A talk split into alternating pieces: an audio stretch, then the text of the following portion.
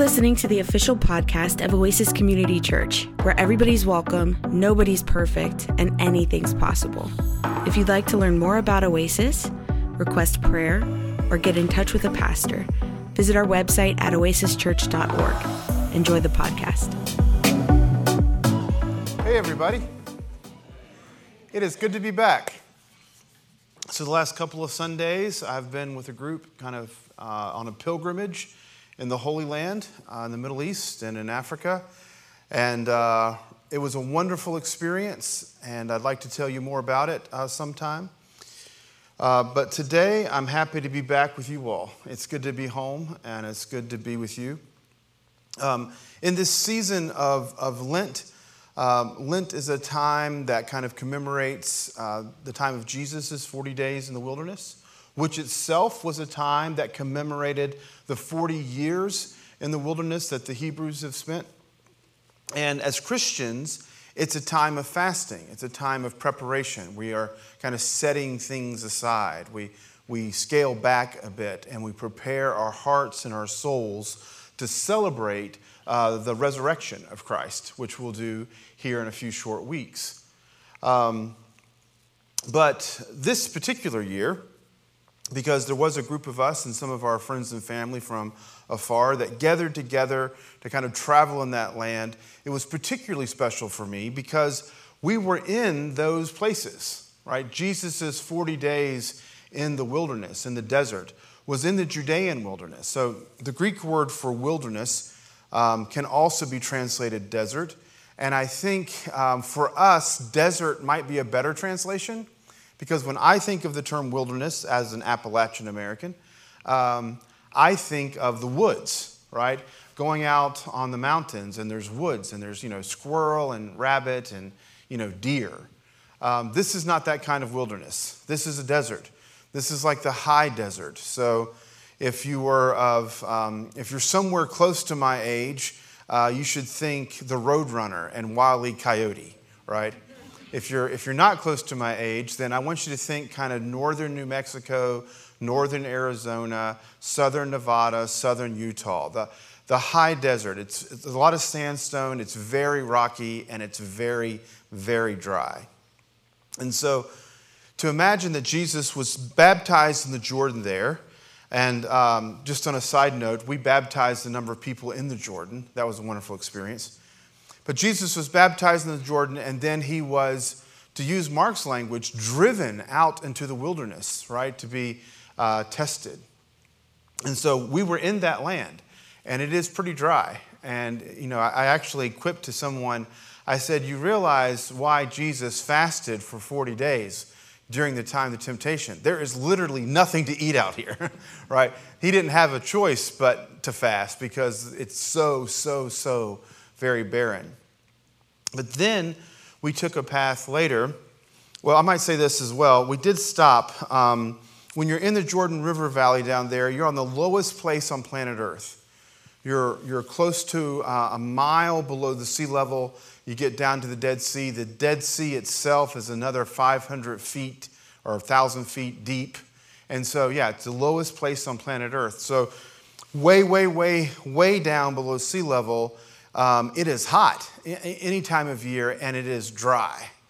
And in the midst of all that, in the midst of that heat, in the midst of that dryness, there is an oasis. and it just it felt very apropos for us, the uh, pilgrimage group from Oasis, to find this oasis in the wilderness. It's called Engedi, and it's the same oasis that David hid from Saul when David kind of ran into the Judean wilderness I guess it wasn't the Judean wilderness at that time, the wilderness of Judah. Um, when we got there, there seemed to be about a million um, Israeli uh, girls who were on a field trip. Um, there probably wasn't more than a couple of hundred, but it seemed like a million of them um, as, we tried to, as we tried to hike to, to the waterfall. But it's, it's an amazing place. The psalm that we read for the call to worship today is a psalm of David a psalm that about the faithfulness of God that talks about times have been hard, but God has been faithful. And certainly that is one of the messages that I want you to hear today that God is faithful. But there's a parallel message that the texts for today also tell us. God is faithful, but God is also slow. God is a slow moving God. Like we want God to be faithful and to be a little quick, right? To come to our rescue and, and be quick about it. But that's not the way the psalmist speaks about it, and that's definitely not the way the gospel writer speaks about it. But I want to I want to kind of connect a little bit more to the journey that, that I've been on. So we did the kind of the journey, not of the Hebrews, kind of from Egypt up into the promised land. We did the journey of the Holy Family of Mary, Joseph, and baby Jesus when they were running from Herod the Great and they went from Bethlehem down into Egypt. That's the route we took. And so, as we got down into the Sinai, which was my first time there, I've never been there before, I, I was shocked yet again. Like, I thought the Judean wilderness was desolate, like just rock on top of rock on top of rock. You get into the heart of the Sinai, and it's not rocky in the sense that you see a lot of boulders and rocks, it's just giant pieces of granite. Like, I'm in a bus and I'm looking out both, both windows on either side, and all I can see is just a granite wall. And so I lean my head over and look up, and there goes the mountain, up, up, up, and up. And there's, there's nothing on it. There, there's no trees on it, there's no rocks on it. It's just one big solid piece of rock. And in the epistle passage for today, which we're not reading, it comes from 1 Corinthians chapter 10. And Paul is talking to the Corinthians and he's making these connections between what the um, Hebrews had experienced during the Exodus and what the church now experienced. And he kind of he makes the connection like you they were like us, Paul says. Like there's not a difference between us and them. They were like us. They were baptized by Moses in the cloud and in the sea. And so he uses the, their passing through the Red Sea and them following the cloud as a metaphor, an allegory for baptism. And then he talks about them being fed the manna, and he, and he makes the connection between that and communion. Right? They received the bread from heaven, right? But then they also uh, got in trouble a lot. They did things they shouldn't have done. They worshiped other gods and they committed sexual immorality. And Paul, Paul is saying they've set an example for us, not as to what to do, but as what not to do, right? Every moment is a learning moment. You can always learn.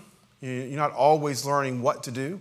Sometimes you're learning what not to do, and you can do that from your parents, you can do it from your boss, uh, you can do it from your pastor sometimes. Like, I'm not going to do it like that guy. Hopefully, that's not too much the case.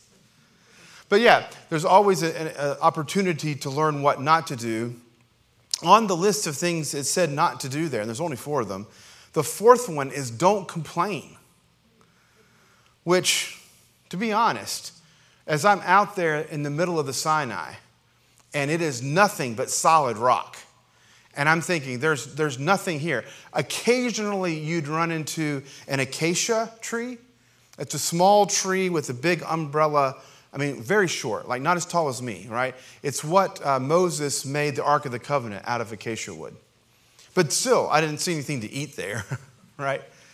And so all I could think of, all of a sudden, I had a certain sympathy for the Hebrews. Like, they had left the, the Nile Delta, perhaps the most fertile ground in all the world. I mean, arguably. I mean, it's there and maybe the delta between the uh, Tigris and Euphrates in Mesopotamia. But the reason civilization goes back so far in Egypt is because it was such a great place for humans to thrive. Um, when we saw these pyramids, pyramids that when Abraham got to Egypt in Genesis, some of those pyramids were already 800 years old. Think about that. Even the giant pyramids of Giza were several hundred years old by the time Abraham got there. It was already kind of ancient history. And so that's from where the Hebrews had come. And then they're out in the most desolate of places and they're saying, I think we might die out here. There's a couple times on this one, one part of the trip, I thought I was going to die. I'm like, we're never going to make it. Like, we had driven from the, the, the point, the southern point of the Sinai, and we're going up the west coast, and those granite mountains are fading into the distance. You know, the further we drive, the further they get away, and the only thing now between us and them is sand. So, first I felt, you know, I was going to be crushed by the mountain, and then I felt so exposed, like, bring those mountains over here. It'd be nice to have some cover. But I had this, again, this level of sympathy that I get it. Life is hard.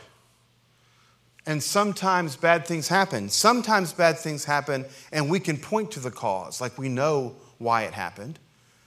An evil doer did something wrong. But sometimes bad things happen, and we can't point to a cause. It seems to be just an accident, which is exactly what's going on in the gospel passage that Zach read for us earlier.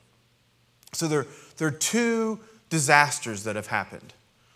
Uh, neither one of them we can find corroborative evidence from history. Like, this is only told in Luke's gospel, the other gospel writers don't tell us, and we, don't, we can't find anywhere else reference to these events. The first is Pilate has apparently murdered some pilgrims who have come from Galilee up to Jerusalem. Now, Josephus does tell us that Pilate was, was a pretty vicious leader and that he was responsible for a lot of violence, and so it fits the profile. But he doesn't tell us about this particular event that Luke is telling us. So apparently, coming from Galilee down the Jordan Valley, there were a group of, of pilgrims, uh, Jewish people, who were on their way to Jerusalem to worship, probably for one of the um, pilgrimages festivals, so either Passover or Pentecost or Tabernacles.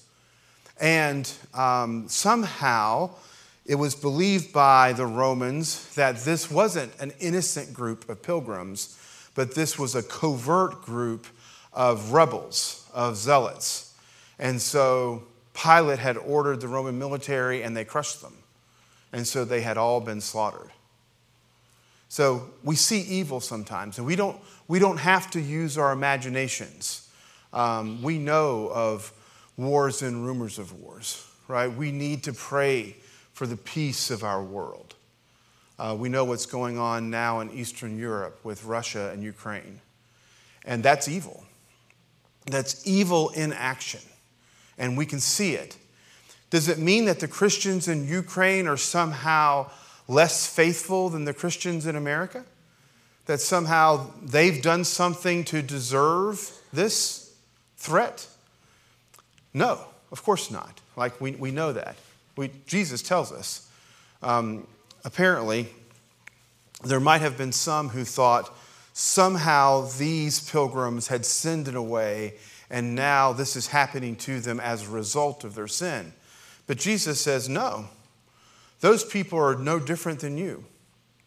And then he moves to yet even a more um, difficult thing to explain sometimes. So we can at least blame the slaughter of those Jews on Pilate, right? We, we know that they're evil people who do evil things. But the Tower of Siloam had also fallen.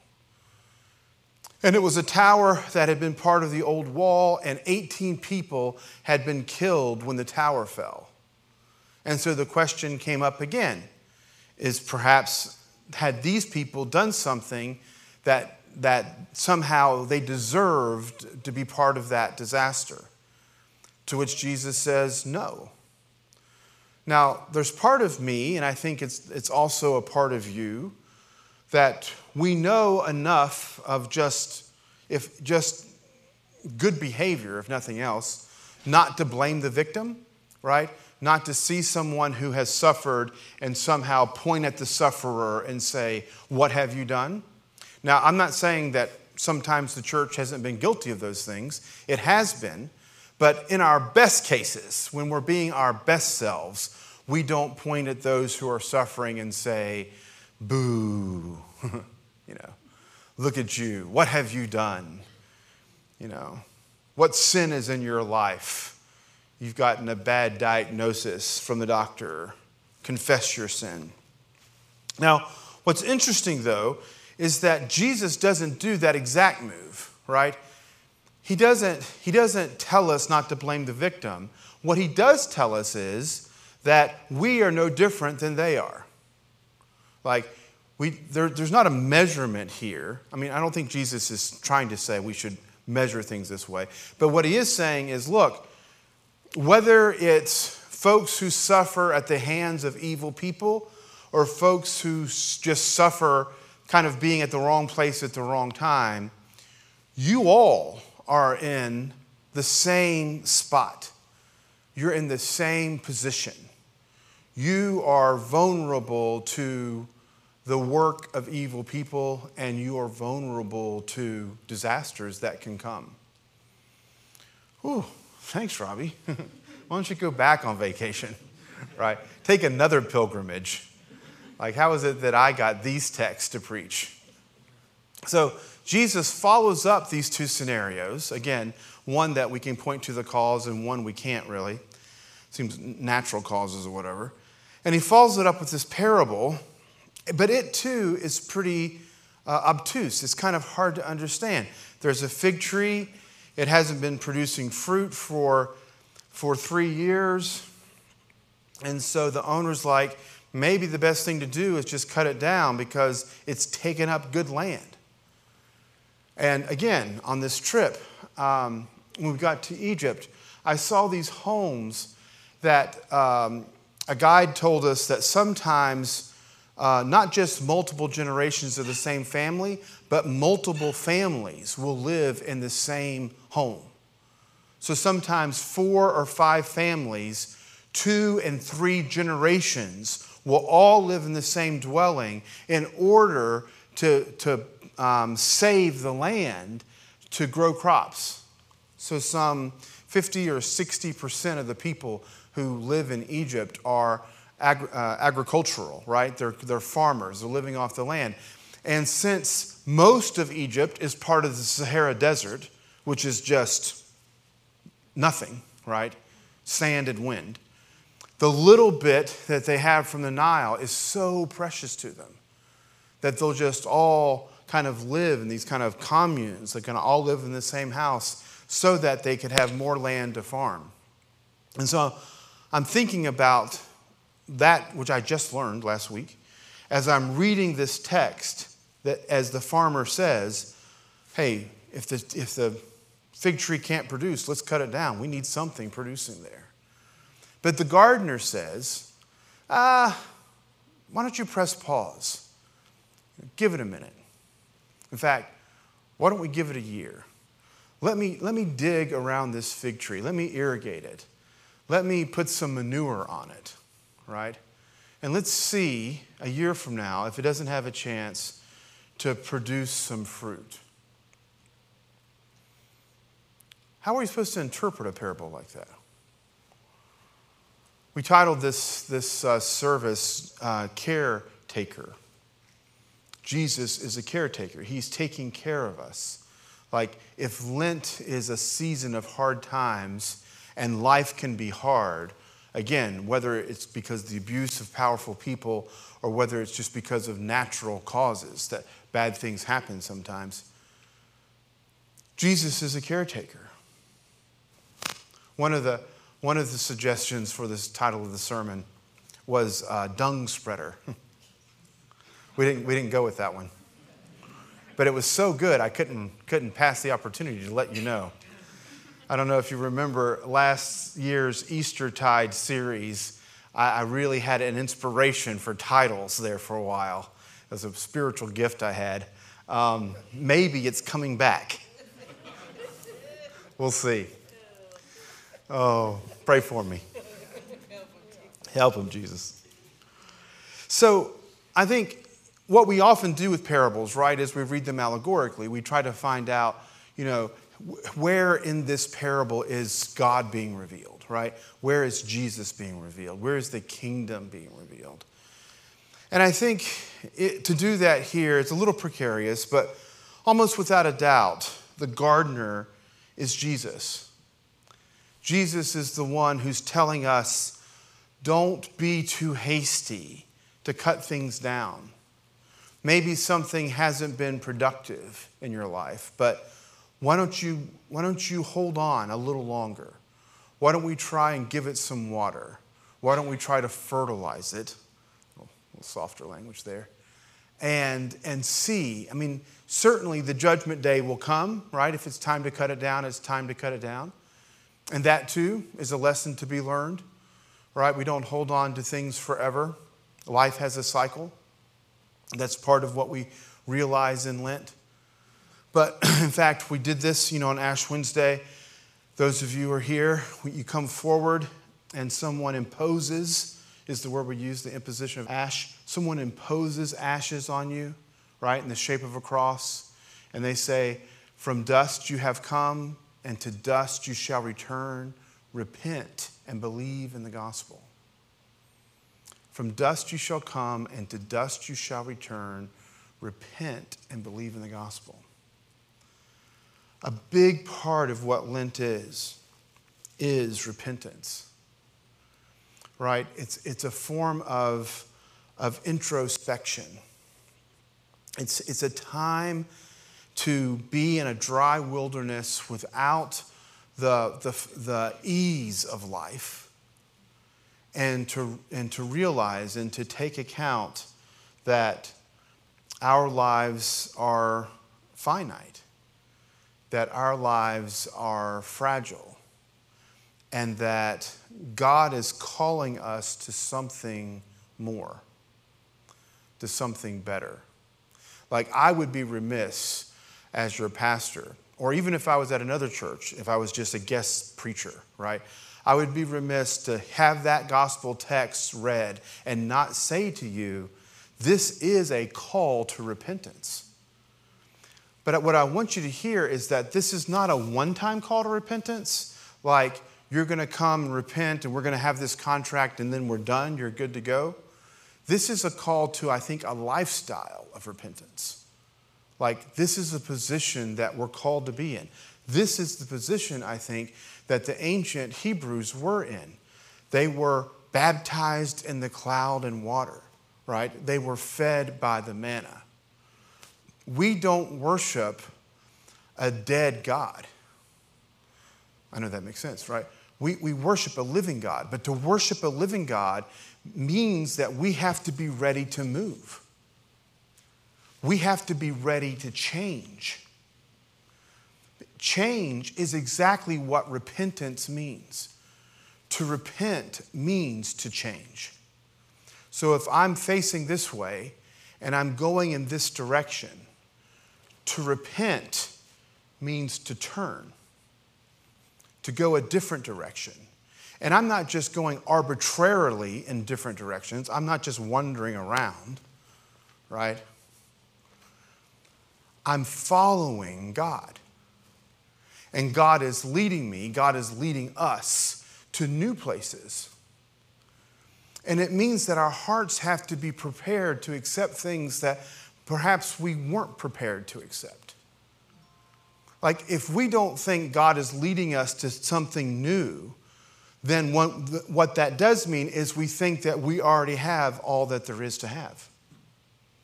Let me say that again. If we don't think that God is leading us to something new, then it means that we think we have already all there is to have. But here's the point we have not arrived. We are still on this journey. Two weeks ago, Alex uh, opened our Lenten series, right? Saying that the journey, the gift giver, right? That the journey itself is the gift. Were any of you here for that Sunday? Right, a few of you? that the journey is the gift. And so I just kind of wanted to underscore that, right? And, and let you recall what you heard there. That this, this passage, this day, is, is a call to repentance. It's to put your trust in, in a slow but faithful God. Put your trust in a slow but faithful God. Here's the thing our world is filled with, and not just our world, but our churches are filled with this idea that things can happen quick, right? We, we live in an immediate society. Immediacy, fast food, fast internet, fast everything. Um, there's a book that I love called Three Mile an Hour God. I spoke about it on Ash Wednesday. Three Mile an Hour God. What, what a funny title. That his other, same author wrote a book called Water Buffalo Theology. now, that guy's got a gift for titles. But Three Mile an Hour God, a person who's walking at a, at a typical pace walks about three miles an hour. And so Yokama wrote this book called A Three Mile an Hour God because he's talking about Jesus. And Jesus going from Capernaum, where he lived, over to Bethesda, or Bethsaida, where he visited sometimes, down to Magdala, or from Magdala to Cana, or from Cana to Nazareth, or from Nazareth over to Caesarea, right? How fast does God go? Well, about three miles an hour. That's how fast God goes because God's walking. right? Jesus is walking from here to there. It's in our lives. This is what a season like Lent can do for us because look at us. We, we've unplugged, well, for the most part. We've come off the, the big stage. We've, we had a lower stage typically, right? We've taken it away. This is to give us the feel that we are on a journey. We only can take a few things with us. This is the season of Lent, it comes every year. And it's a time for us to strip away the things that can so easily distract us sometimes, and for us to repent, to realize from ashes we have come and to ashes we shall return. But we believe in the gospel of Jesus Christ. And we're going to follow God wherever God leads us, even if God leads us into the wilderness. God will lead us through the wilderness. Even if God leads us to places we haven't been before, ask us to look in, in new ways, to see in new ways. That's who our God is. That's who He is calling us to. There's this um, Catholic monk, his name is Kilian McDonnell. In his 80s, he's now over 100, he's still living. He's a Benedictine, lives up in Minnesota. In his 80s, he started writing poetry. And by his mid 80s, he had already published a book of poetry. Since then, he's published two more books of poetry. Um, but one of his books of poetry contains this poem, Swift Lord, You Are Not. I love it. It's actually the title of that collection of poems. Swift Lord, You Are Not. And I want you to listen to it. I'm going to ask the musicians to come back to their instruments. And I want you to listen to this uh, poem being read. And I want you, we're going to sing a song, and then we're going to pray some prayers.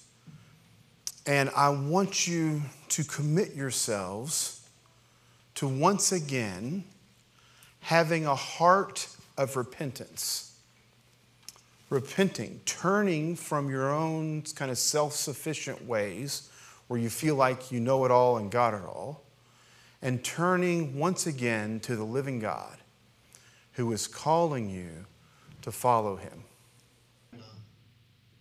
By Kilian McDonnell. Quickly, God causes his blessing to flourish. Sirach 1122.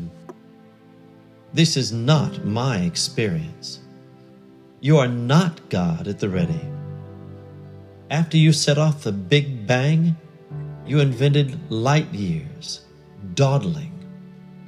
Dispatch, you dropped down the nearest black hole. After the pyrotechnics of the start, you looked away, Sabbathed. When I think you are raising your arm to stretch it out like Moses, so I can prevail over the Amalekites? It is a biblical sleight of hand. Actually, you're raising your arm to fix an arrow on your bow, aimed at some interstellar gases, storms on the sun. Think less of galaxies. Think small. Then, without the heavy equipment, stoop and hasten to help me.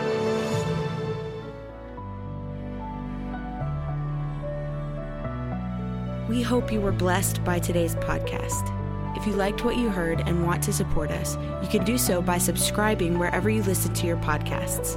You can leave us a review on iTunes, and if you want to contribute to Oasis financially, you can go to oasischurch.org. May the Lord bless you and keep you, and may God's face shine upon you and give you peace. Amen.